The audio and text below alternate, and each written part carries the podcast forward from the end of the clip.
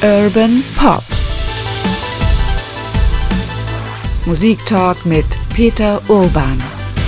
Ich erinnere mich an einen Auftritt 99 in London. Da gab es ein Showcase-Konzert, auch nur für 200 Leute etwa in einem Mini-Theater. Und auf einmal steht der neben mir und, und spielt Gitarre aber weiter. Und, und das war, war so beeindruckend. Also eine Aura kam von diesem Mann. Das war eine Ausstrahlung, die wirklich übersinnlich war.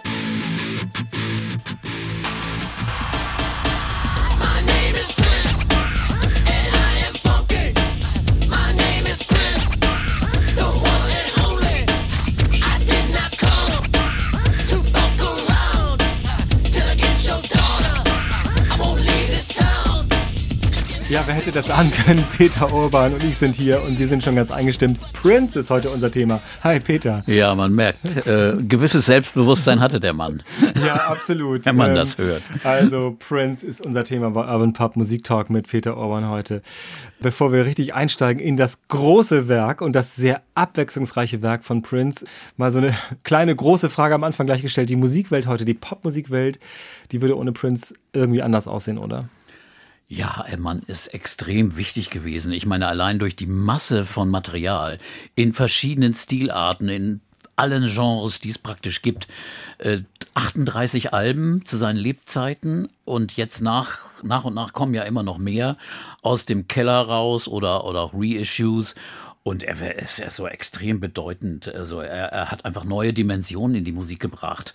Also nicht nur musikalisch, aber auch textlich, aus, fürs Charisma. Also die, das, die Ausstrahlung eines Popstars hat sich irgendwie auch geändert, seitdem Prince auf der Bühne gestanden hat. Äh, er ist so ein Allround-Talent gewesen äh, und ein unfassbarer Virtuose auf verschiedenen Instrumenten. Also er konnte Schlagzeug spielen hervorragend, Keyboards, aber besonders Gitarren. Äh, Eric Clapton hat gesagt, also zu den Lebzeiten von Prince, es sei der beste lebende Gitarrist und da hat er nicht Unrecht. Aber auch als Sänger mit dieser sehr ungewöhnlichen Stimme, die von ganz tief bis ganz hoch ging, äh, oft sehr oft schrie und aber auch äh, auf der Bühne, man hat selten was Besseres gesehen. Im Studio ebenfalls als Komponist und Produzent. Äh, äh, er war irgendwie alles, eine Mixtur aus James Brown, Sly and the Family Stone, aus Chic, dann aber auch aus Jimi Hendrix, aus Rockgitarristen, dann aber auch immer wieder hübscher Pop, ein bisschen Smokey Robinson, ein bisschen Beatles, Beach Boys, sogar T-Rex, aber auch ein bisschen Joni Mitchell mit elegantem Singer-Songwriting und Jazz. Also da gibt's Einflüsse von, von, sagen wir mal, Gershwin, wenn man den als Jazz bezeichnen will, aber Duke Ellington, aber auch Miles Davis, der auch selbst ein Riesenfan von Prince war, die ja auch mal zusammen was aufgenommen haben. Also, und dann kommt noch diese Ausstrahlung von dem Typen, äh, wenn man sich ihn anguckt, ne? Charlie Chaplin. Das ist so die Ausstrahlung. Die riesigen Augen, dieser kleine, drahtige Typ.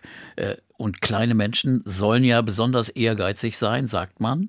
Und äh, man denke an Napoleon und andere. Also er ist ein Musterbeispiel dafür. Prince, kaum zu fassen, wenn du das schon so aufblätterst, was es ist. Ich merke schon eine ganz starke Bandbreite und dazu habe ich Musik vorbereitet, allerdings nicht so ganz kleine Schnipsel, sondern so ein paar exemplarische Beispiele aus dem, was Prince alles gemacht hat, aus den verschiedenen Genres. Okay. Call, call my name.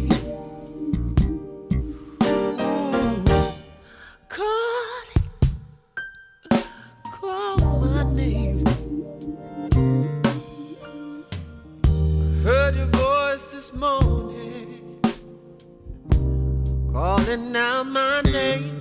Mm. It had been so long since I've heard it that it didn't really sound quite the same.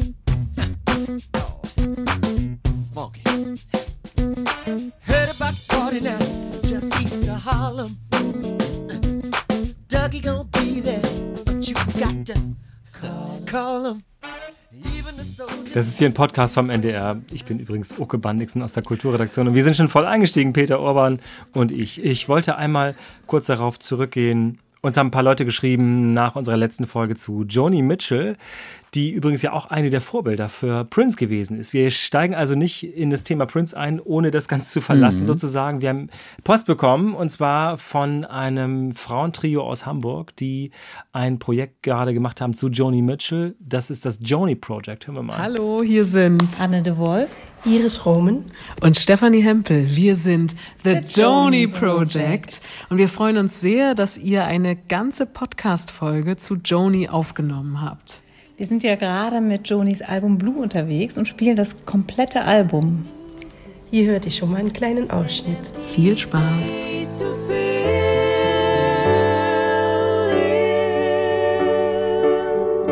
Well, there's so many can make it through these waves. Das ist Musik, und zwar sehr schöne Musik, finde ich, vom Wirklich Joni Project. schön. Ausgesprochen schön, dreistimmiger Gesang. Also wenn man die irgendwo auch sehen kann, Joni Project, empfehlenswert. Joni Mitchell ist nicht mehr auf der Bühne, aber die drei Ladies, großartig.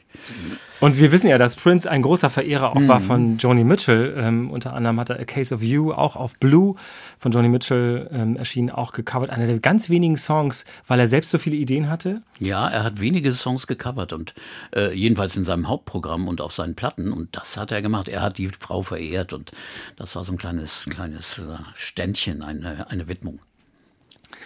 Wir steigen mal so richtig ein bei Prince heute. Prince, der geniale Musiker, der die Popmusik irgendwie auf ein anderes Level gebracht hat, finde ich. Wo kommt er eigentlich her?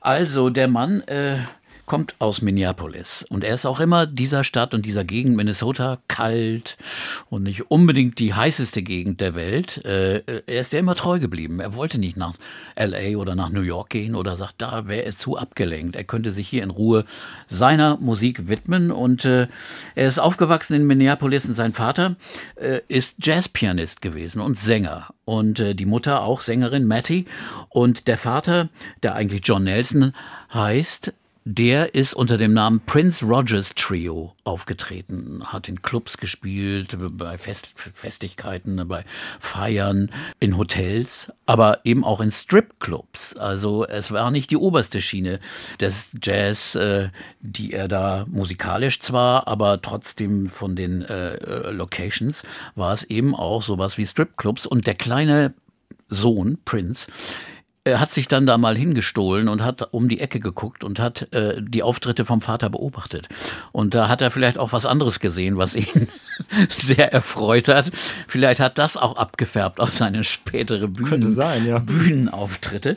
Aber jedenfalls der Vater er hat ihn Prince genannt, weil er wollte, dass dieser kleine Junge das erreicht, was ihm verwehrt geblieben ist. Also er wollte vielleicht auch mal eine große Karriere machen und dachte irgendwie, ja, dann nenne ich den Sohn wenigstens Prince.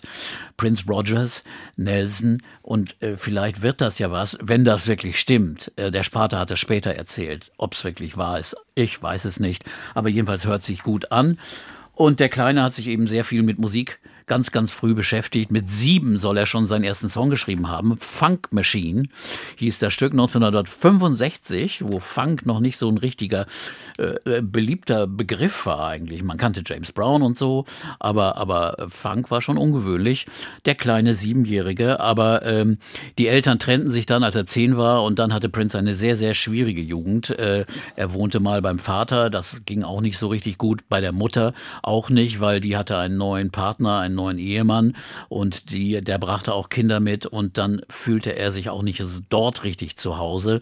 Der Vater hat ihn zwar, der Stiefvater hat ihn zwar mal mit zu einem James Brown Konzert genommen, das war ein super Einfluss für ihn, aber äh, er hat dann die meiste Zeit auch bei den Nachbarn gewohnt, bei der Familie Anderson.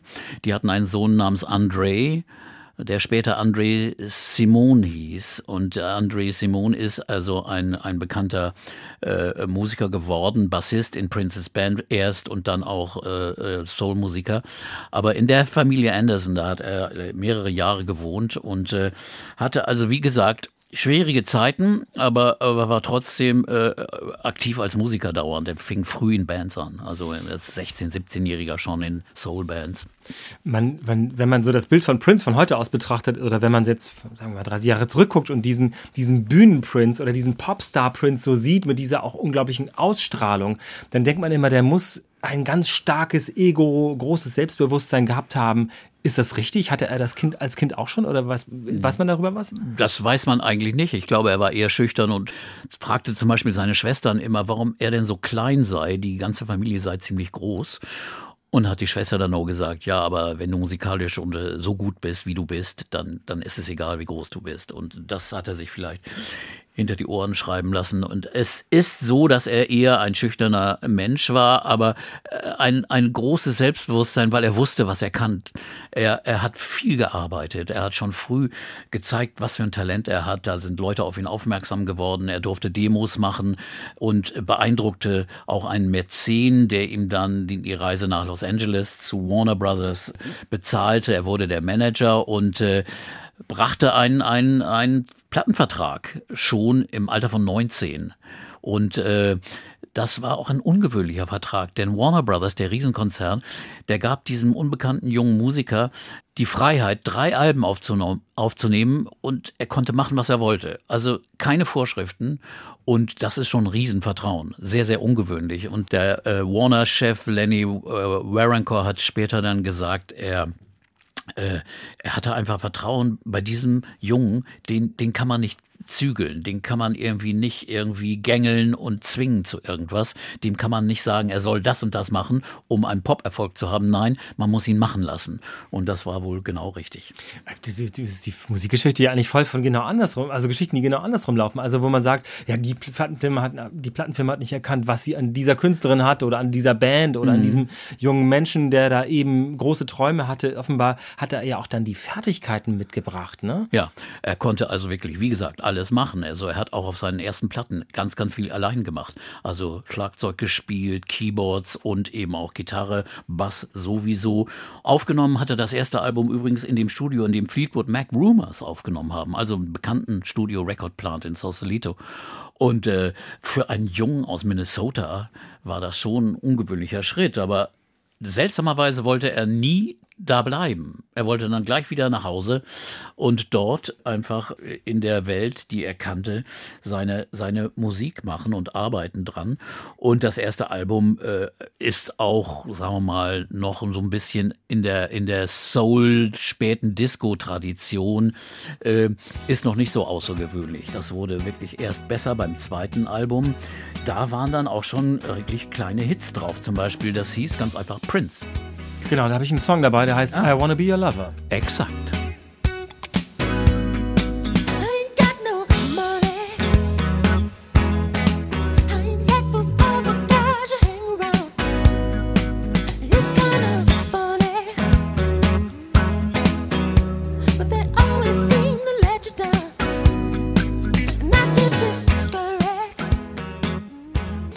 Man da schon den Prince von später drin erkennen? Doch, oder? doch, ich finde schon in der Stimme, aber auch in diesem Song gute Komposition und äh, es war ein richtiger Erfolg. Also es kam in die Top Ten der, der, der RB-Charts und es war auch ein Pop-Hit.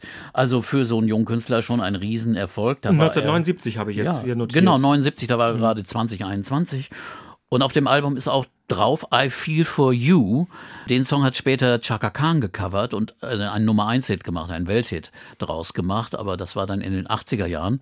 Aber da war alles schon da bei diesem Jungen. Es war immer noch so ein bisschen sagen wir mal, zögerlich, also ist ein bisschen brav immer noch in der Produktion. Das änderte sich dann beim dritten Werk, das einen programmatischen Titel hatte. Dirty Mind hieß das.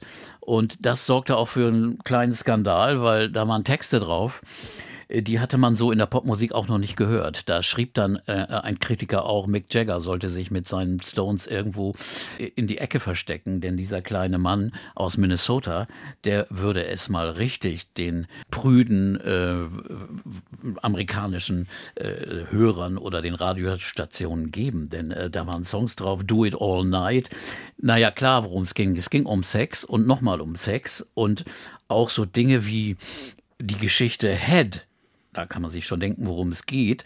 Es ging darum, dass eine Braut auf dem Weg zu ihrer Hochzeit, äh, sie sagte immer, ich bin noch Jungfrau, äh, zu einem äh, oralen Abenteuer überredet werden sollte. Und das äh, beschreibt er hier genüsslich in dem Song. Also das waren Tabubrüche, die dieser kleine Mann da vornahm, textlich. Und musikalisch war es auch schon einfach schon ein bisschen dreckiger, schmutziger, heftiger, ein bisschen funkiger. Und äh, eigentlich der Durchbruch zu dem, was Prince später bedeutete. Würdest du sagen, das ist gezielte Provokation gewesen oder war es so, dass das irgendwie zu ihm so dazugehörte? Weil wenn man später auf seine Sachen guckt, denkt man, ja, es zieht sich eigentlich irgendwie durch bei ihm, oder? Ja, also ich glaube, da kam einfach eine Seite raus, die, die einfach deutlich da war. Er war ja irgendwie zwiegespalten. Er war einerseits äh, schrieb er zärtliche Liebessongs und dann auch wieder wirklich heftige äh, Funk und und äh, Songs, die die also einen sehr erotischen und sexuellen Charakter hatten und auch über Dinge redeten, über die man in Songs sonst eigentlich nicht redet. Also man kann im Grunde nicht von Anspielungen sprechen, weil es ist einfach nee. total klar, worüber er spricht einfach darüber. Ja, genau. Es ging um Orgasmus und, und sexy Motherfucker oder Get Off und es waren dauernd diese Dinge, die deutlich angesprochen wurden und das war einfach schon relativ neu damals. Also es gab in den 70er Jahren eine Frau wie Millie Jackson, die auch sehr, sehr, sagen wir mal, ähm, anrüchigen Soul von der weiblichen Seite präsentierte. Aber, aber so deutlich von einem Mann war das eigentlich selten zu hören. Und später, das ist ziemlich, ziemlich auch äh, interessant und lustig zu hören, äh, auf Purple Rain später ist ein Song drauf, der heißt Darling Nikki. Und da geht's also um Masturbation oder auch um eine sehr, sehr heiße Sexnacht. Und äh, die elfjährige Tochter von Tipper Gore, also der Ehefrau also von, von, Al Gore, von Al Gore ja. die Tochter hörte das, weil sie natürlich Prince-Fan war und sang immer diesen Song mit. Und die Mutter hörte zu und sagte, was? Das kann ja wohl nicht sein. Und sie hat dann erreicht, dass es äh, eine Organisation gibt, die sich darum kümmert, dass äh, äh, explicit, also Texte, die ein bisschen äh, anrüchig sind, nicht mehr einfach so veröffentlicht werden können, sondern sie, wenn, müssen einen Sticker drauf aufs Album. Und das war Wegen, Explicit Lyrics steht dann drauf. Genau, dann ja. steht dann, ne, dass die Familien und die Eltern wissen, also das sollen ihre Kinder vielleicht nicht hören. Und das hat Tipper Gore erreicht aufgrund von Prince. Okay. Auch da hat er was erreicht. Okay, ja, wenn man so will, hat er da was erreicht. Ähm, natürlich groß ins Bewusstsein gekommen ist er dann, ja, lass mich mal kurz sehen, eins, zwei, drei, vier, beim fünften Album mit 1999. Das kennen ja nun ganz viele. Ja, aber. Äh, aber du willst vorher noch einsteigen. Ich würde wirklich vorher noch. Ja, lass uns vorher reden. Das Album Contro Controversy ist auch musikalisch also schon noch ein Stück härter. Das ist das vierte Album. Das vierte dann. Album. Mhm, mhm. Und, und zum ersten Mal erleben wir was, was wir später bei Prince ja oft gesehen haben. Ich hatte vorher eigentlich nie gesehen, dass jemand äh, Worte abkürzt und einen Buchstaben schreibt. Und da ist zum Beispiel ein Song drauf, Jack You Off. Und da steht also das You als U. Und das war ja für, später auch programmatisch für Prince. Das hat er eigentlich angefangen. Heutzutage ist es gang und gäbe. Also das war auch äh, eine Pioniertat von ihm. Und er, der, der schrille Auftritt ist wichtig. Da hat er es nochmal äh, eine Nummer weitergezogen, denn er trat in einem Trenchcoat auf, auch auf der Bühne und auf dem Plattencover. Und darunter ein schwarzer Slip und äh, sch schwarze Strümpfe, also Damenstrümpfe. Achso, ja, so Overknee-Strümpfe. Ja, ne? Overknee-Strümpfe ja, ja. und, und so ein Slip. Und, und, und offen der Trenchcoat. Äh, angeblich sei er von Adam and the Ants und Brit britischer New Wave beeinflusst worden. Aber das war hier schon, drehte noch ein Rad weiter. Und mit dem Outfit sind sie bei den Rolling Stones im Vorprogramm aufgetreten. Und die Stones haben nun eine Menge, Menge Rockfans, so Macho-Männer-Fans, die, die die nur ausgebuht haben, die gesagt haben, was kommt denn da für ein Typ an? Aber das sorgte für ziemlich viel Aufsehen. Und was hat das mit Prince gemacht? Weißt du, weiß man das? Ja, nö, das, das war einfach so. Er, er war einfach, ich glaube, es hat ihn keiner überredet, das zu tun. Was du sagtest, der kommerzielle Durchbruch, der kam dann erst mit dem fünften Album, mit 1999, mit Riesenhits, wirklich großen, großen Hits, auch in den, in den Popcharts und äh, auch mit äh, sehr, sehr spannender Produktionsinnovation. Also die Grooves und Sounds, die man da hörte, die hatte ich noch nicht gehört damals. Das war schon richtig neu.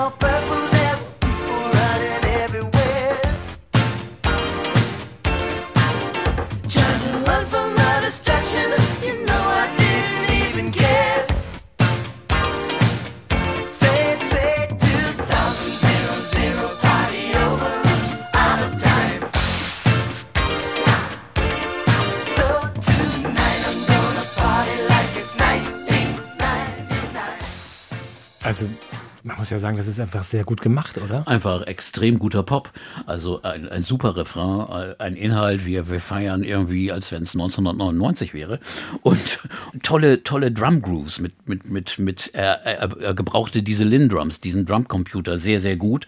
Und dazu Synthes, aber, aber nicht aufdringlich und, und platt, Es klingt nicht plastikmäßig Nee, oder genau. so. Wie, wie ja viele 80er-Produktionen auch in Deutschland furchtbar heute klingen, weil sie, weil sie eben so, so, so plastikmäßig sind.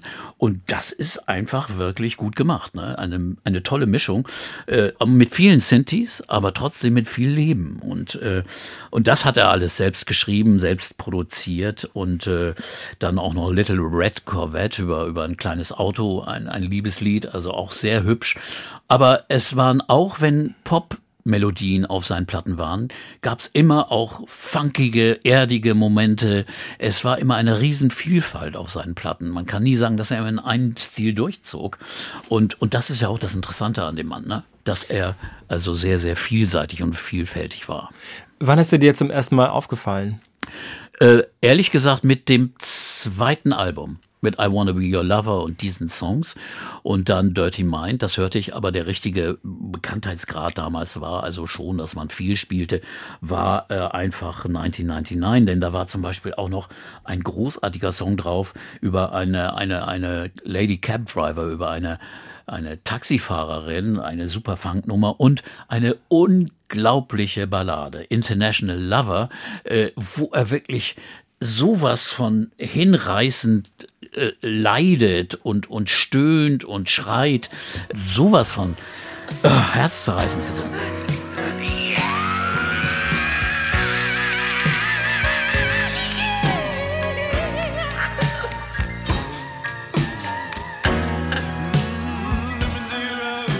Der Prince aus diesen Tagen, der hatte natürlich Sachen an, die in die 80er Jahre passen. Also quasi 70er Jahre hinter sich gelassen, klare Sache. Er trat dann immer schon auch mit diesen 80er Klamotten auf mit so Rüschenhemden, mit so ausgestellten lila, sah ein bisschen aus wie Plastik, wie Lack, irgendwie so, so, so langen Mänteln irgendwie, äh, hatte Locken, äh, er trat irgendwie auch ein bisschen androgyn auf. Es war eine, was für, was für eine Pop-Erscheinung war er damals? Ja, man wusste wirklich nicht genau, ist das nun Mann oder Frau? Ist es barock? Es war irgendwie irgendwie romantisch. Ähm, man wusste nicht genau, was man da hatte, aber wenn man die Musik hörte, dann war es einfach, dann haute es einfach einen um und irgendwie passte er ja in die Landschaft. Es war ja auch in den 80er Jahren sehr, sehr modisch, auch sich so irgendwie zu verkleiden. Aber Er, er hatte auch noch Folgendes. Er war der erste afroamerikanische Popstar, der, der, die, der die Grenzen also so richtig deutlich überwand. Also der machte nicht nur Soul und Funk, sondern auch Pop und Rock. Nun muss man, ob man will oder nicht, bei Prince auch über Michael Jackson sprechen, die ja quasi bis auf ein wenige Monate gleich alt sind. Und bei dem könnte man bestimmte Attribute auch anwenden und sagen, das war äh, überschreibend, vielleicht war es keine Rockmusik, aber immerhin hatte es bestimmte Wurzeln auch. Nun hat man trotzdem das Gefühl, irgendwie sind die total gegensätzlich trotzdem gewesen, oder? Ja, diesen Konkurrenzkampf habe ich eigentlich auch nie begriffen, weil das sind schon andere Abteilungen. Also Michael Jackson, ein überragender Sänger, auch ein, ein sehr guter äh, Komponist, Ideengeber, aber auch abhängig von großartigen Produktionen und Produzenten. Und er war ein, ein, ein Performer, ein Interpret. Aber bei Prince hattest du wirklich ein ganz anderes Gefühl. Ein solches Allround-Talent, das alles selbstständig machte, das in verschiedenen Genres so großartig war, das äh, hielt den Vergleich zu, zu Michael Jackson eigentlich nicht aus. Also ich glaube, man, man sollte das wirklich nicht machen, dass man die vergleicht, weil Prince ist eine andere Abteilung. Was besser oder schlechter ist, ist auch Geschmackssache, ganz ehrlich gesagt. Aber das wurde damals so, so hoch, hochstilisiert. Richtig, ja. Mm, Dann verlassen wir dieses Feld, weil das nicht so richtig weiterführt. Aber der war ja unglaublich produktiv. Das heißt, es gab auch in wenigen Jahren unglaublich viele Alben und er war ständig, also rastlos geradezu, oder? Also ohne, ohne Pause praktisch. Er produzierte und produzierte, hatte sich sein Heimstudio auch schon in Minnesota, also in, in Minneapolis eingerichtet, im Vorort Chenessen. Das war, also das war seine Heimat, ein kleiner Vorort von äh, Minneapolis. Und er produzierte ohne Ende. Jedes Jahr kam ein Album raus und danach immer eine Tour. Also das heißt, man war immer auf Tournee, dann wieder im Studio. Und er hat ich glaube, auch dann, wenn er Zeit hatte, manchmal drei, vier Sachen gleichzeitig produziert. Die sind dann vielleicht irgendwo nicht auf Platten gelandet und kommen jetzt nach und nach raus. Also liegen immer noch im Keller irgendwo in Paisley Park in Minneapolis. Aber, aber er war extrem produktiv und äh, ein Mann, der auch keine, keine Uhr kannte.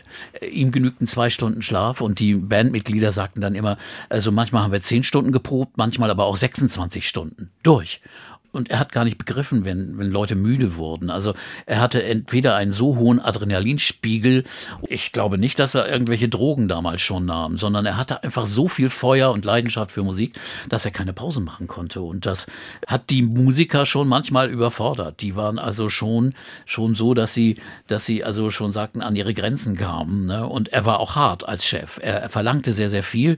Er sagte, wenn ihr zum Beispiel keine Noten schreiben könnt, dann äh, nehmt euch das auf einen Kassettenrekorder auf. Ich sag euch nur einmal, was ihr spielen sollt. Ich sag's nicht nochmal. Und wenn ihr dann nicht spielt, was ich, was ich will, dann habt ihr ein Problem. Also wirklich sehr, sehr hart mit den Mitmusikern. das war The Revolution dann. Ja, also bei? Revo- Revolution war es noch ein bisschen demokratischer, aber besonders später war das der Fall. Revolution war dann eigentlich seine erste Band, die er hatte nach diesen Soloproduktionen, die er gemacht hatte, denn mit Revolution hieß es ja dann auf einmal im Titel auch Prince and the Revolution, also praktisch ein neuer Act und da spielte schon die Band eine eine gewisse wichtige Rolle. Das war ja auch eine, eine typische Band, eine gemischte Band. Schwarz-Weiß, zwei schwarze Musiker, ein weißer, zwei Frauen, die auch sehr ungewöhnlich waren, Gitarristin und Keyboarderin. Und gerade auch die Gitarristin Wendy Melvoin, die Schwester seiner Freundin Susanna, die war echt, echt sehr, sehr wichtig. Unter anderem natürlich auch für den Sound. Und da denken wir natürlich, denken wir natürlich an äh, Purple Rain selbst, das Prince ursprünglich als Country-Song geschrieben hatte. Er hatte Stevie Nicks, hat er die Musik geschickt und gesagt, weißt du vielleicht einen Song darüber? Die beiden kannten sich auch ziemlich gut. Und äh, Stevie fiel aber nichts ein, sagte, das überfordert mich jetzt irgendwie. Zehn Minuten Musik hatte er denn damals schon gespielt, aber so in einer, in einer Country-Art. Und erst als sie, im, als sie dann im Studio probten für die Aufnahmen, dann spielte Wendy Melvoin diese offenen Akkorde. Sie war Joni Mitchell-Fan, die Erfinderin von vielen offenen Akkorden. Und Wendy spielte so einen breiten Akkord am Anfang. Man hört das ja immer noch. Und das inspirierte Prince nun zu der Version, die ihn weltberühmt gemacht hat.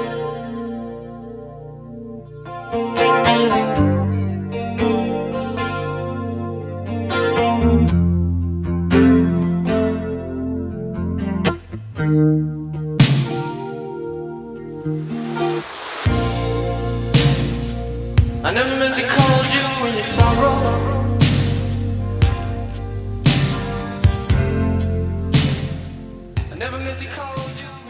Man hört es in der Tat. Wenn man es weiß, hört man es. sehr, sehr deutlich. Ne? Aber es ist wirklich, zeigt auch, wie wichtig die Band war. Die Band, die wirklich zu einer Einheit wuchs und dieses Album, ein wunderbares Album, das ja auch andere Höhepunkte hatte. Also When Doves Cry zum Beispiel, ein, ein, wo die Band eigentlich nicht so zu hören ist. Denn da ist nur eine Drum Machine, kein Bass und trotzdem die Stimme. Und es funktioniert. Also er hat Sachen gemacht, die wirklich andere nie gemacht hätten. Ja, aber das, das finde ich in der Tat auch eine verrückte Geschichte. Also man, ich habe nachgelesen, dass er äh, die Produktion war fertig und dann hat er offenbar den Bass wieder rausgezogen aus der Produktion, weil er dachte, wir brauchen den irgendwie nicht. Das ist doch verrückt. Ja, das ist Wahnsinn, aber eine Vision, die auch wirklich, wirklich äh, äh, mutig ist.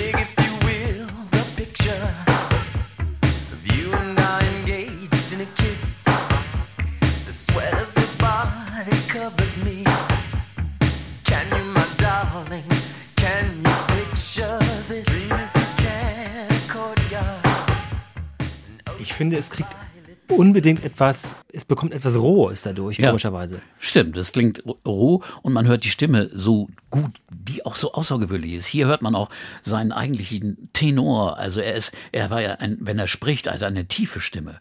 Er singt aber oft sehr, sehr hoch. Also manchmal so hoch in Kopfstimme, aber hier fängt er eben an in diesem in der tieferen Lage, die ich persönlich viel attraktiver finde. Und er geht dann immer bei bei sag mal, wenn es aufregend wird, geht er dann auch in die Höhe und er schreit auch oft. Und äh, er hat es später dann äh, noch wirklich übertrieben, indem er ein alter Ego erfunden hat, Camille, die nur noch in Kopfstimme, in höchster Kopfstimme, die er dann elektronisch hochgefahren hat. Das fand ich dann seltsam und albern. Das war wieder Spielerei. Aber er, er war ein Spieler. Er hat wirklich Sachen erfunden, probiert und gemacht.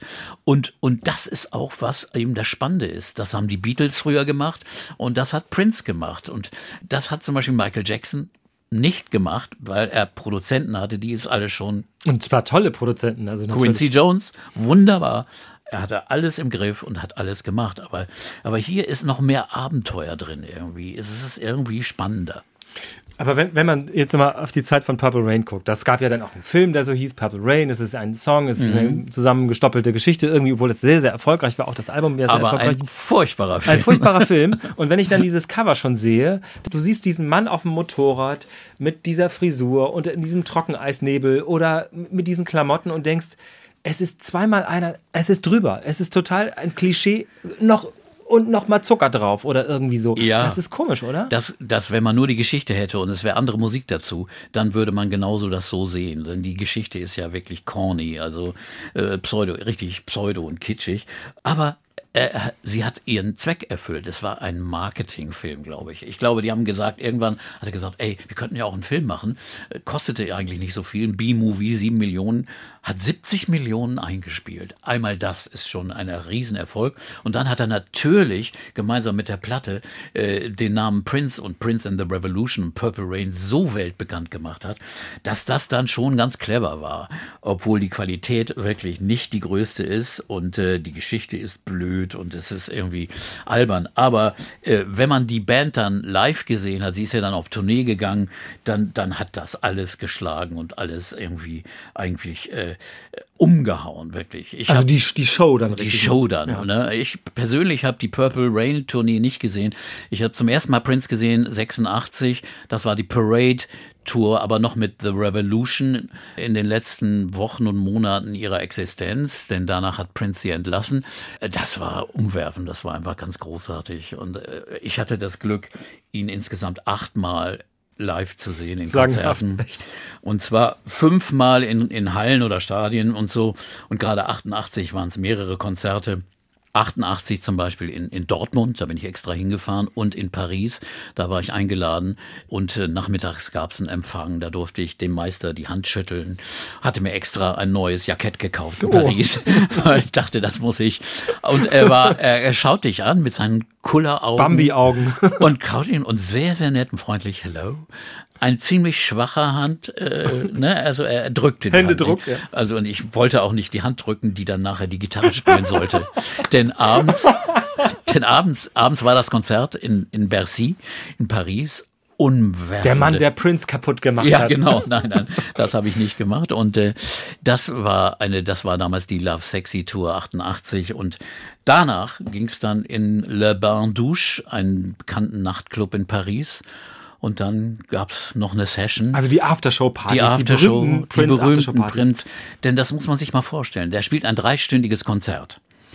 Dann geht's so ein, zwei Stunden später in einen kleinen Club und da spielen die nochmal zwei bis drei Stunden. Der hörte gar nicht auf. Und der Unterschied ist, dass sie dann in den Aftershow-Konzerten oft Coverversionen gespielt haben. Also James Brown, äh, äh, Curtis Mayfield, also Beatles, die haben alles Mögliche gespielt, Stones-Nummern und das alles auf Prince-Art.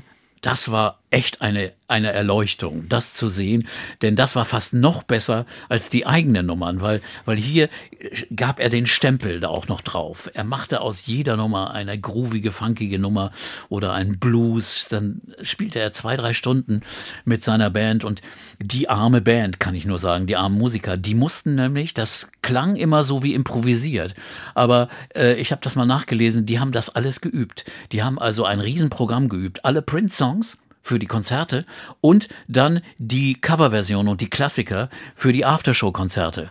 Es war alles geprobt, also gut, es wurde improvisiert auch mal da mal längeres Solo oder kürzeres auf Handzeichen. Prince war ein Meister im Dirigieren. Er sagte dann one, two, three und bup, dann wussten die, dann gingen sie in einen anderen Song oder einen anderen Teil. Also es war ein Wahnsinn. Und im Le Bain Douche waren vielleicht 200 Leute. Ja, und im selben Jahr gab es dann noch das Konzert hier in Hamburg, äh, wo er im St. Pauli-Stadion spielte äh, und die ganze Stadt mithörte oder die halbe Stadt mindestens. Also ich saß in Eppendorf äh, auf dem Harvestehude auf dem Balkon und konnte alles hören. Und es gab dann natürlich Beschwerden und im, am nächsten Tag spielte er nochmal im St. Pauli-Stadion, da musste er dann leiser drehen.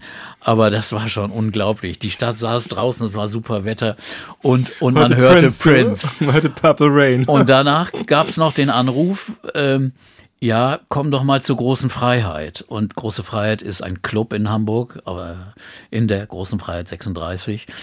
Und äh, da war schon Trauben von Menschen, weil das sprach sich rum, dass Prinz da wohl eine Aftershow, ein Afterkonzert spielen würde.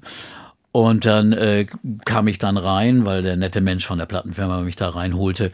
Und da waren dann nur so zwei, auch nur 300 Leute. Es war locker be besucht und es dauerte ein bisschen, aber dann ging das auch wieder los. Und zwei, drei Stunden und nicht dieselben Songs wie in Paris, sondern ganz andere Songs. Also, äh, aber ein, ein Wahnsinnserlebnis, kann ich nur sagen. Sagen umwoben, diese Konzerte. Ja, nicht nur die Konzerte, sondern auch äh, seine Regentschaft, so kann man beinahe sagen. Denn immer wenn er in Hamburg gespielt hat, also 86 und 88, äh, hat er dann auch in Kiel gespielt, Hannover und dann in Bremen und so weiter. Und war, Hamburg war seine Zentrale. Das war äh, sein Königshof. Und der Palast war der, das Madhouse. Die, die Diskothek, die berühmte. Im, im Valentinskamp ist am das. Valentinskamp, die dann praktisch reserviert war für ihn. Und da kann man auch dann nur rein, wenn man einen bestimmten Zugang hatte oder jemanden kannte und so. Also ich, ich kenne auch Leute, die dann auch wirklich befreundet geworden sind mit ihm. Er liebte Hamburg, er, er mochte das gerne und äh, er fand die Atmosphäre hier cool. Und es war schön, wenn man wusste, ah, der Mann ist in der Stadt. Das ist doch ganz schön. Später spielte er dann auch noch in der Sporthalle in den, in den 90er Jahren und äh, den letzten Auftritt, den ich gesehen habe, war dann 2002 im CCH. Das war dann schon, da spielte er ein paar jazzige Songs und das war ein anderes Programm, aber auch höchst beeindruckend, wirklich. Ich habe mir jetzt im Vorfeld für diese Aufnahme oder für unseren Podcast heute so Live-Aufnahmen angeguckt, soweit das verfügbar ist und gefilmt wurde überhaupt. Und bei vielen Dingen, wo man merkt, der hatte nicht nur Ehrgeiz, sondern der hatte auch unglaublichen Anspruch an sich und war sehr originell und es wirkt, also er wirkt oft sehr streng mit sich, womöglich sogar irgendwann in Phasen seines Lebens irgendwie einsam. Aber immer wenn ich Konzertaufnahmen gesehen habe, wirkt er irgendwie locker und auch fröhlich und auch irgendwie, gel- der ist gerne aufgetreten, oder? Extrem. Das war sein Leben, auf der Bühne zu sein und aber auch im Studio zu sein. Und er konnte auch sehr humorvoll sein. Äh, Es gibt ein paar Interviews von ihm, wo der richtig lustig ist. Bei Jay Leno zum Beispiel. Manchmal ist er sehr wortkarg und auch manchmal ein bisschen pumpig und so, ne, so ein bisschen angebunden, kurz angebunden. Äh, bei, bei, bei Journalisteninterviews oder Radiointerviews war er immer sehr, sehr zögerlich. Er- Die durften nie aufgenommen werden. Also die armen Journalisten mussten immer hingehen und sagen, nein, nein, ich habe kein Aufnahmegerät, ich kann mir auch keine, durfte auch keine Notizen machen. Also man musste sich das dann alles merken. Der Anspruch von Prince. Das war bei Fernsehinterviews natürlich anders und da konnte er auch wirklich lustig und amüsant sein. Er war wirklich äh, äh, ein Mann mit vielen, vielen Seiten. Also Wendy Melvoin hat mal gesagt nachher, er war immer so der Zeit voraus. Er war immer aktiv, dass man sich manchmal fühlte, als wenn man sich an dem Schwanz eines Kometen, der wegflog, festhalten wollte, um mitzukommen. Und äh, deswegen fühlten sich manche mal in seiner Gesellschaft überfordert. Und verbal kommunizieren konnte er auch nicht so gut. Er konnte eher über Musik kommunizieren. Also er, er sagte dann, komm, hörst dir, hör dir das mal an, was denkst du dazu und so solche Dinge. Das konnte er. Und er konnte auch lustig sein. Er konnte Tischtennis spielen und Spaß haben, Basketball spielen. Also die Seiten hatte er auch. Aber auf der Bühne war er aber auch eine Mischung von absolut überprofessionell. Er war ein, ein Showmann, ein Tänzer, das unterschätzt man ja heutzutage, was der Mann auf der Bühne alles gemacht hat. Von Spagats, springt von Boxen runter und. Und dann mit so hohen Schuhen, Und ja, hohe? Schuhe, immer weil er ja sehr klein war, musste er hohe Schuhe tragen, meinte er. Und, und jedenfalls extrem beweglich. Und das war ihm das, das Eindrucksvolle an, an ihm. Er, er verstrahlte eine Aura. Ich erinnere mich an einen Auftritt 99 in London. Da gab es ein Showcase-Konzert, auch nur für 200 Leute etwa in einem Mini-Theater, wo er spielte, sein neues Album vorstellte, aber auch Klassiker spielte. Und auf einmal ging er ins Publikum und kam die Treppen hoch.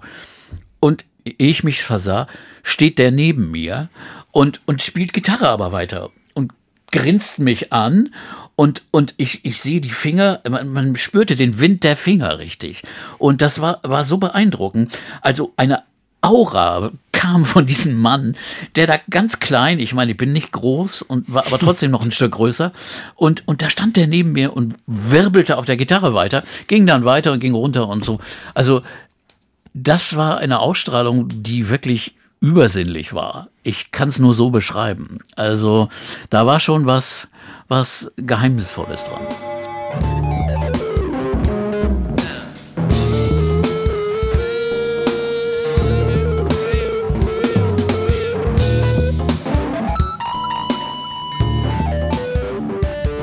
Irgendwann hat er, finde ich, angefangen, so seine eigene Zeitrechnung zu haben. Also der setzt sich ja dann so ab von den 80er Jahren auch, finde ich, schon ab Mitte der 80er hat man das Gefühl.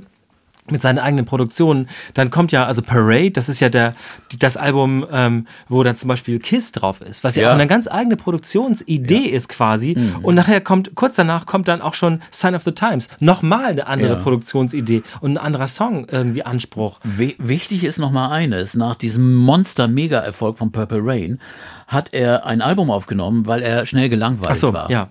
Er war sehr, er, er war gelangweilt von der Tournee. Er musste immer wieder dieselben Nummern spielen und so weiter. Und, und in derselben Zusammensetzung der Band, da merkte die Band schon, uh, er wird unruhig. Und dann nahm er ein Album auf, Around the World in a Day. Das war so ein, so ein Hippie-Album, so ein, ein psychedelisches Album zwischen Pop und dem üblichen Prince-Songs. Und danach dann wieder ein, ein, ein, sagen wir mal, kommerzielleres Album, Parade, äh, das aber auch eine Filmmusik war zu dem nächsten Film, den er machte, diesmal sogar als Regisseur, Under the Cherry Moon.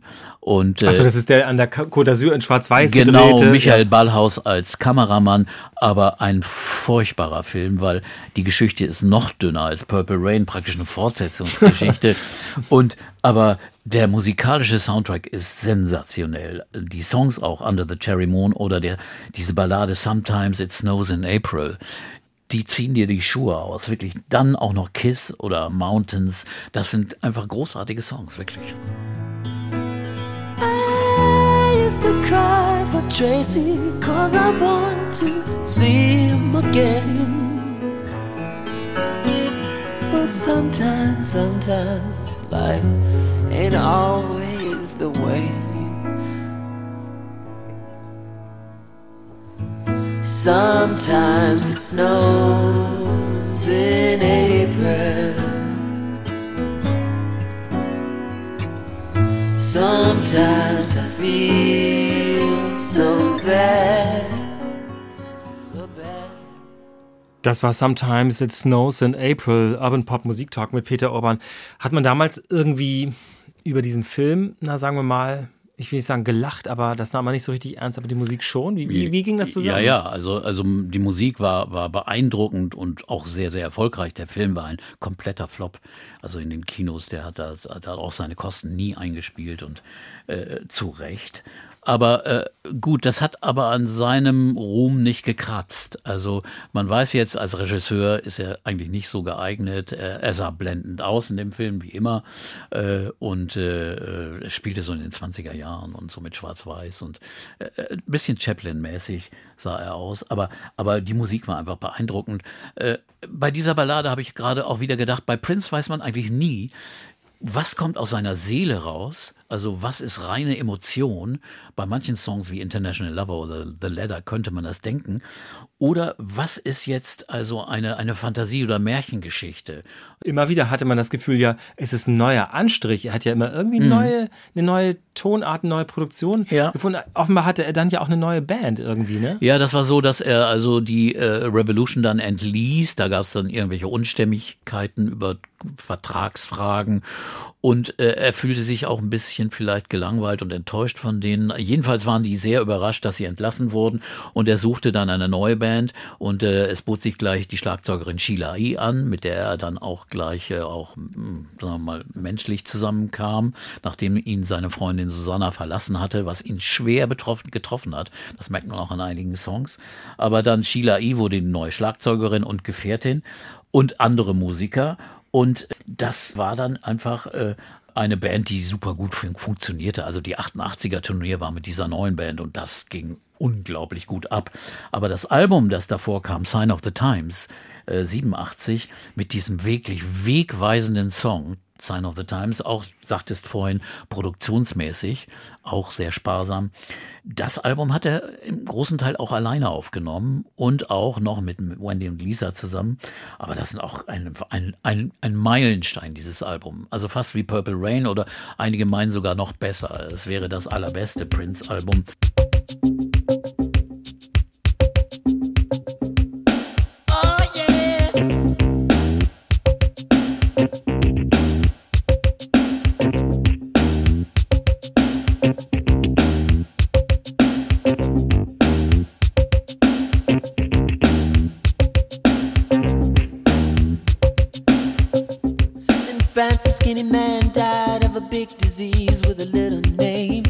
By chance, his girlfriend came across a needle, and soon she did the same.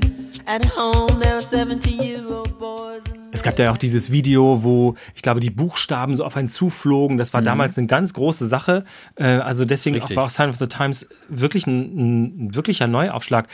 Ich habe manchmal das Gefühl, bei Prince ist es so, manchmal sogar vielleicht sogar mit dem Outfit oder mit der Produktion, wenn du schon sagst, er hat ein Dreifachalbum geplant und es kam ein Doppelalbum dabei raus, das ist auch permanente Überforderung irgendwie. Er hat ein unglaubliches Tempo vorgelegt, oder? Ja, er hat, wie gesagt, immer an zwei, drei Songs und Projekten gleichzeitig gearbeitet und die gingen dann weg in den Keller. Er hat sie aber nicht vergessen. Er hat sie dann wieder rausgeholt und neu wieder weiter bearbeitet. Und, und er muss unendlich viel da in, in, in seinen äh, Archiven gelagert haben. Und das wird ja jetzt nach und nach rausgeholt. Natürlich vieles, was dann auch zu Recht nicht veröffentlicht wurde. Das muss man auch schon sagen. Also nicht immer ist alles gut, was aus dem Archiv kommt. Ne? Dann ging es weiter. Die nächsten Alben waren natürlich nicht mehr so weltbewegend wie diese, diese Alben der 80er Jahre. Love Sexy kam dann raus. Da gab es ein, zwei tolle Songs drauf. Später dann Diamonds and Pearls und so weiter und so fort, Love Symbol. Äh, das, wir kommen natürlich jetzt zu Geschichten, die, äh, es gibt so viele Alben, 38 insgesamt. Wir können nicht alles besprechen, aber äh, zum Beispiel hat er mal ein Jazzalbum gemacht, 2001. Aber äh, er hat dann, er hat dann wirklich Alben nach und nach gemacht, um auch aus dem Vertrag rauszukommen mit Warners. Genau, das ist ja eine eigene Geschichte, über die ja auch schon äh, viele Scherze gemacht wurden, dass er irgendwann, ja, äh, ich glaube, sich ein bisschen verkämpft hat mit Warner und dann irgendwie seinen Namen abgelegt hat und sich so ein Symbol und Ja, aber das hatte, das hatte für ihn war das logisch, weil er, er hat dann immer gemeckert, dass äh, er für die Plattenfirma arbeitet, aber nicht genug dafür bekommt, dass denen sogar die, die Bänder, die er arbeitet für die, hat einen Vertrag mit denen, aber die besitzen auch noch die, die, die Bänder, die Werke eigentlich, die, die Gemälde praktisch. Und das hat ihn am meisten gewurmt und ist also äh, so weit gegangen, dass er seinen Namen abgelegt hat. Hat gesagt, okay, wenn ihr das nicht wollt, wenn ihr mir die Rechte nicht geben wollt, wenn ihr mich nicht rauslasst aus diesem Vertrag, ich will einen neuen Vertrag, der besser ist. Wenn ihr das nicht wollt, dann, dann heiße ich eben nicht mehr Prince. Und er hat sich da nur noch Love, dieses Symbol, ne, das weibliche und männliche Symbol vereint in einem Symbol, das Love Symbol genannt wird, hat sich dann so genannt und äh, ja, äh, hat das durchgezogen und hat sich dann nur noch The Artist formerly known as Prince oder nur The Artist. Ich habe Interviews gesehen im Fernsehen, in Talkshows. Hello, hello Artist, The Artist. Also er wurde nicht mit Prince angesprochen, sonst wäre er gleich aufgestanden und weggegangen. Und äh, das hat er jahrelang durchgezogen, bis Ende der 90er Jahre. Dann hat er sich wieder Prince genannt. Aber 96 kam er schon aus dem Plattenvertrag, aus dem äh, Musikantenvertrag raus und veröffentlichte auf seinem eigenen Label Emancipation heißt das Album. Emanzipation, natürlich die Befreiung von den Knebeln. Ob er recht hatte, ich glaube schon ein bisschen. Er sagte dann auch, NPG verkauft vielleicht weniger Platten, aber ich bekomme für jede Platte sieben Dollar, äh, denn ich vertreibe sie selbst oder auch im Internet. Da war er Pionier. Er hat eigene Webseiten eröffnet, wo er seine Werke und auch Live-Alben und Konzerte, wo man die alle kaufen konnte. Er hat ein eigenes Label gemacht, ein Music Club, wo Mitglieder äh, für vergünstigte Preise an, an Werke von ihm rankamen. Äh, er hat veröffentlicht ohne Ende, aber er, er hat gesagt, sieben Dollar verdiene ich jetzt. Bei Warners waren es sieben Cent. Und da hat er wahrscheinlich dann auch recht und äh, hat dann aber auch 2014 erst die Rechte zu seinen Masterbändern bekommen. Da ist er nämlich taktischerweise klug zu Warners kurz zurückgegangen für zwei Alben, die nicht sehr verkauften. Und dafür haben sie ihm aber die Rechte an seinen Bändern zurückgegeben und damit war alles erledigt. Aber davor hat er dann Alben auch noch gemacht, die, die teilweise hervorragend waren, wie Musicology im Jahr 2004 und äh, die mal bei Columbia waren, dann mal wieder bei Universal. Also er ist dann rumgegangen mit seinem Label da und dort und hat dann praktisch in den 2000er Jahren, also ab Mitte, ein richtiges Comeback gefeiert. Also Musicology war ein Riesenerfolg. Und äh, dann die Auftritte, die ihn weiterbrachten. Bevor wir zu diesen spektakulären Auftritten aus diesen Zeiten, aus diesen Jahren kommen, ich wollte einmal eine Frage stellen zu diesem sogenannten Black Album, was, Ach, ja. was, ja so ein, was ja so eine Legende ist. Das, also gut, die Popmusikgeschichte findet ja sowas immer toll, so ein Lost-Album irgendwo. Man, das irgendwo aufgenommen wurde, nie veröffentlicht wurde.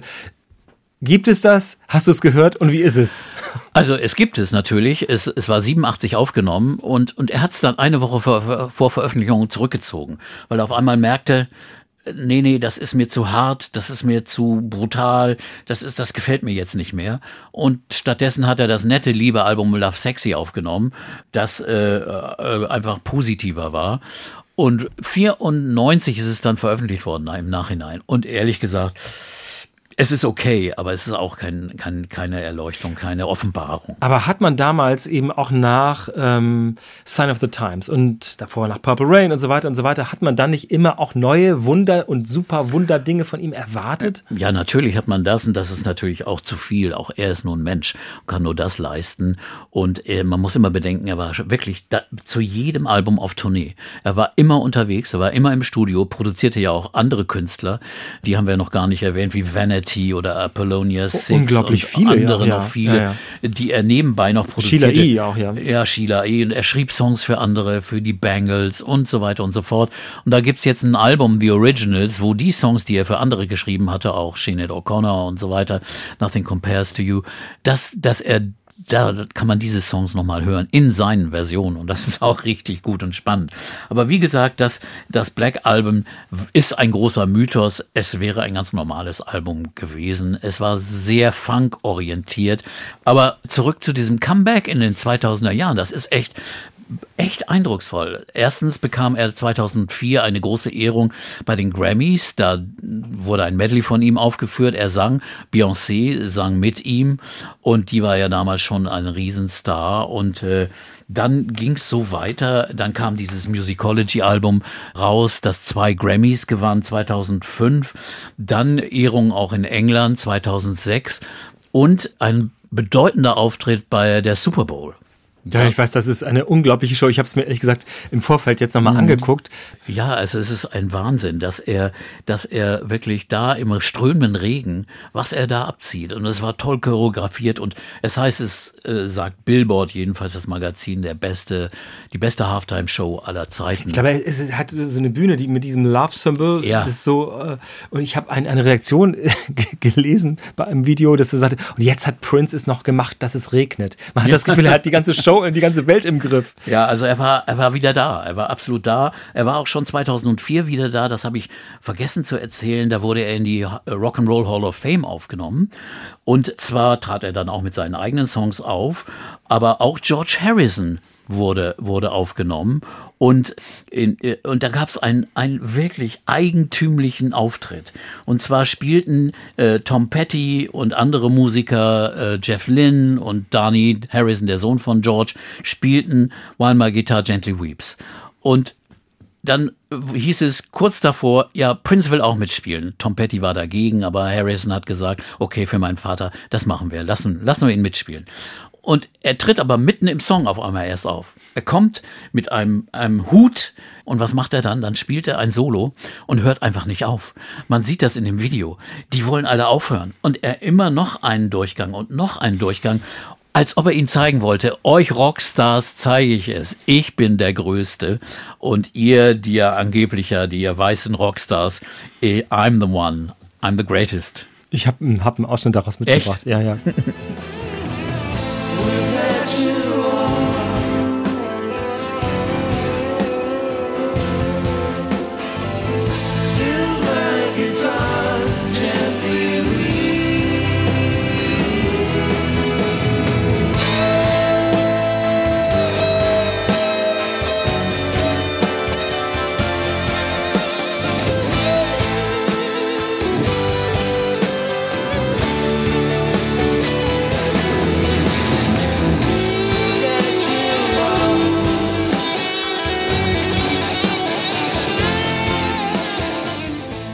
Tom Petty will singen, aber es, geht ist nicht. der Wahnsinn, aber es ist einfach so, äh, dass, dass man muss man sich ansehen. Man kann es bei YouTube sehen, das ganze Werk.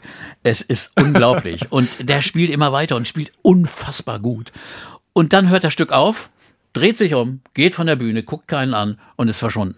Pass auf, es ist Arrogant könnte man sagen. Es ist so, er nimmt seine Gitarre ab und wirft sie in die Luft.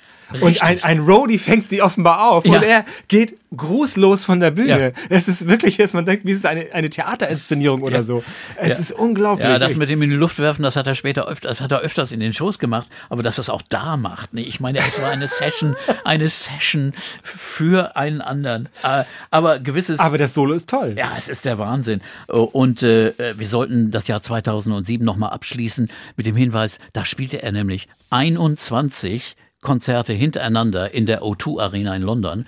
21 ausverkaufte Konzerte aus ganz Europa, der ganzen Welt sind die Leute hingeflogen. 350.000 Besucher. Jeden Tag ein Konzert und oft noch Aftershow-Sessions, die auch als Platte veröffentlicht sind. Äh, Indigo-Sessions heißen die. Ein unglaublicher Erfolg, jubelnde Kritiken. Das war also, er war auf der Höhe seiner Kunst. Nicht mehr im Studio, das muss man sagen. Die Platten waren nicht mehr so, so aufregend damals, aber, aber als, als, als Bühnenstar absolute Weltspitze. Er hat dann ja aber auch Alben veröffentlicht, die habe ich gelesen, ich weiß nicht, ob das aus dieser Zeit ist, diese als Beilage, wie so eine Probe, wie so eine Parfumprobe mit in der Zeitung rausgereicht Äh, wurde. alle haben sich gewundert. Ex extrem innovativ. Vielleicht hat es ihm was gebracht. Aber es hat auch seine Kunst ein bisschen billig gemacht. Und die Plattenfirmen waren natürlich erbost, weil ich meine, die haben mit ihm zusammengearbeitet. Die haben, wo- haben Promotion gemacht und dann den, bringt er die nächste Platte für The Mail on Sunday oder Daily Mirror oder so raus. Das war schon ein bisschen seltsam. Also Würdest du sagen, er ist ein unvollendeter Künstler? Weil natürlich wissen wir, er ist vor fünf Jahren verstorben. Er ist noch keine 60 gewesen und womöglich ja, hätten wir noch tolle Musik von ihm bekommen. Das hätten wir vielleicht, aber er ist schon ein vollendeter Künstler, weil wir haben alle Bereiche und alle Sparten gesehen. Eventuell wären noch symphonische Werke gekommen oder, oder Ausflüge in andere Bereiche. Äh, Es ist jetzt ja auch zum Beispiel eine Session mit Miles Davis veröffentlicht worden. Man hätte vielleicht noch, noch viel mehr interessante Jazzmusik von ihm hören können. Aber ich glaube, auf dem Pop- und Rockbereich und auch auf dem Funkbereich konnte er sich nicht übertreffen. Da hat er wirklich alles gesagt und man muss ja auch wirklich sagen, sein letztes Jahr 2015, das ist noch ein Jahr gewesen, wo so viel passiert ist. Er war zum ersten Mal auch wieder sehr, sehr engagiert. Da gab es Rassenunruhen in Baltimore durch den Tod von Freddie Gray im Polizeigewahrsam. Und äh, da hat er einen Song darüber geschrieben und hat den aufgeführt bei einem Konzert, beim Open-Air-Konzert in, Bau- in Baltimore für die Leute, die an Demonstrationen teilnahmen. Ein Song, der auf Frieden, für Frieden plädierte. Baltimore, auf äh, seinem Album Hit and Run ist das enthalten. Im selben Jahr äh, gab er ein geheimes Gastspiel im Weißen Haus bei Barack Obama zusammen mit Stevie Wonder. Das wurde gar nicht groß an die Öffentlichkeit getragen und die beiden spielten da eine Session und da ich wäre gern dabei gewesen. Und dann äh, machte er noch eine letzte eine Tournee und zwar nur alleine am Piano. Und äh, diese Tournee, vielleicht war ihm der Auftritt mit der Band und mit der ganzen Choreografie, die dazu gehörte, schon zu schwierig, weil er litt unter äh, einem Hüftproblem. Seit 2005 brauchte er eigentlich zwei neue Hüftgelenke und hatte extreme Schmerzen, ging am Stock, sehr oft sieht man ihn auch mit einem Stock und versuchte das immer zu übertünchen. Natürlich sind das auch Nachfolgen, äh, Folgeerscheinungen von, von seinen Tourneeauftritten. Also er sprang von Bühnen runter in Spagat, er war ständig unterwegs und das machten, machen die Gelenke nicht mit. Und, äh, und er ist, wie in Amerika das so oft üblich ist, süchtig geworden, abhängig von Schmerzmitteln. Und offensichtlich so schlimm, dass er die letzte Tournee unterbrechen musste. Er kam auch ins Krankenhaus, hat sich dann selbst äh, kurz vor seinem Tod einfach einfach äh, entlassen selbst. Und dann haben aber seine Mitarbeiter äh, einen Spezialisten aus Kalifornien äh, anvisiert, der äh, gekommen ist, beziehungsweise der eine Behandlung starten wollte. Und am Tag, in der Nacht davor, vor der Behandlung dieser Sucht, ist er gestorben. Und es gibt da sehr, sehr viele Unklarheiten über den Tod, weil er, er ist noch gesehen worden, wie er herumfährt mit dem Fahrrad am Tag vor seinem Tod, auch zu Walgreens, das ist ein Drugstore, und äh, es sind dann Tabletten gefunden worden, die äh, die Form von Paracetamol-Tabletten hatten. Darin waren aber ganz starke Opiate. Dieses, dieses Medikament macht süchtig. Dasselbe Problem hatte Tom Petty, der an ähnlichen Problemen gestorben ist. Und dann äh, ist er gefunden worden von dem Mann, der ihn eigentlich behandeln sollte, im Fahrstuhl äh, und war tot, einsam gestorben. Also tragischer, trauriger, komplett überflüssiger Tod. Äh, er hätte seine Hüften operieren lassen sollen, es wäre alles, alles gut gewesen, aber der Grund ist natürlich auch bitter. 2001 wurde er Mitglied der Zeugen Jehovas und hat tatsächlich auch bekehrt. Er ist von Haus zu Haus gegangen manchmal und hat für die Zeugen Jehovas äh, Propaganda, kann man ja schon sagen, gemacht. Und die dürfen keine Bluttransfusion erhalten. Und er wusste, bei Hüftoperationen bekommt man oft eine Bluttransfusion. Ich kann das aus eigener Erfahrung sagen. Ich habe immer eine bekommen bei Hüftoperationen. Ich hatte mehrere.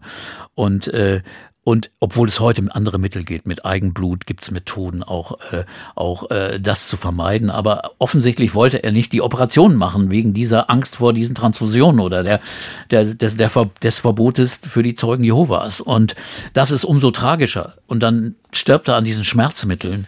Man kriegt immer noch das Heulen, wenn man, wenn man das hört. Diese furchtbare Geschichte. Äh, Kannst du dich erinnern, als du die, die Nachricht bekommen hast, als dich die erreicht hat? Ja, ich war komplett geschockt. Ich, ich wusste auch nicht von dieser, von der Tiefe und Schwere dieser, dieser Probleme, die er hatte gesundheitlich. Es war wirklich mit 57 der völlig unnötige und viel zu frühe Tod eines Genies. It's been seven hours and 13 days since you took your love away.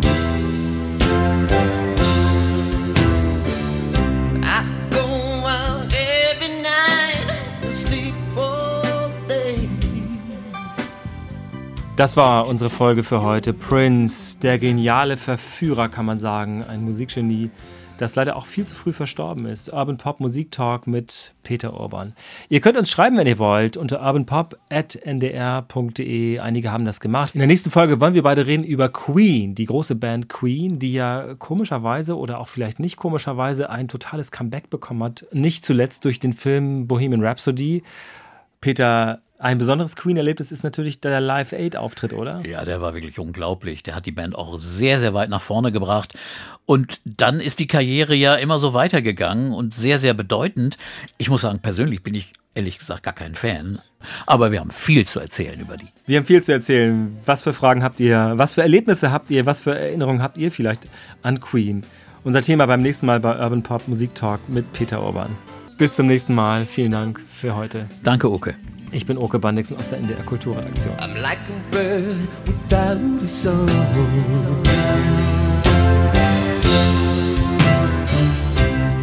Nothing can stop this lonely rain from falling.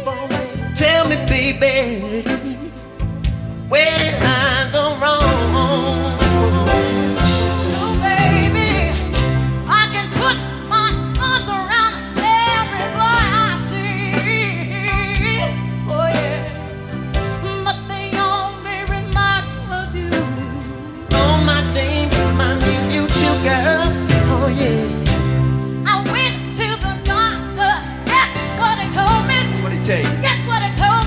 Listening.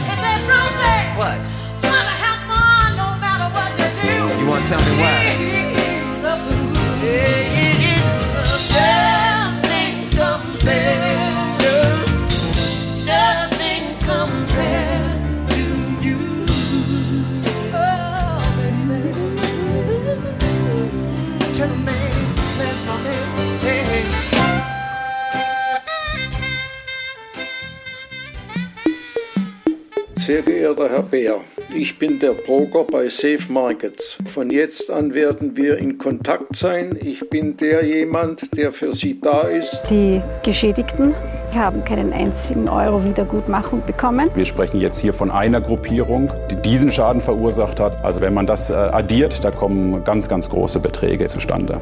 Ein fieser Betrug. Tausende Opfer. 100 Millionen Euro gestohlen. Er war sehr sympathisch am Telefon. Die Mitarbeiter in den Callcentern mussten guten Kontakt zu den Kunden aufbauen, also freundschaftlich. So einfühlsam, verständnisvoll. Und dann wurde jede Info vom Kunden gegen ihn eingesetzt. Ihr Geld verschwunden in einem komplizierten Netz aus Briefkastenfirmen. Offshore ist deshalb interessant, weil natürlich Bestreben der organisierten Kriminalität ist, zu verschleiern und zu anonymisieren. Auf den Spuren eines hochorganisierten kriminellen Netzwerks. Mithilfe eines gewaltigen Leaks.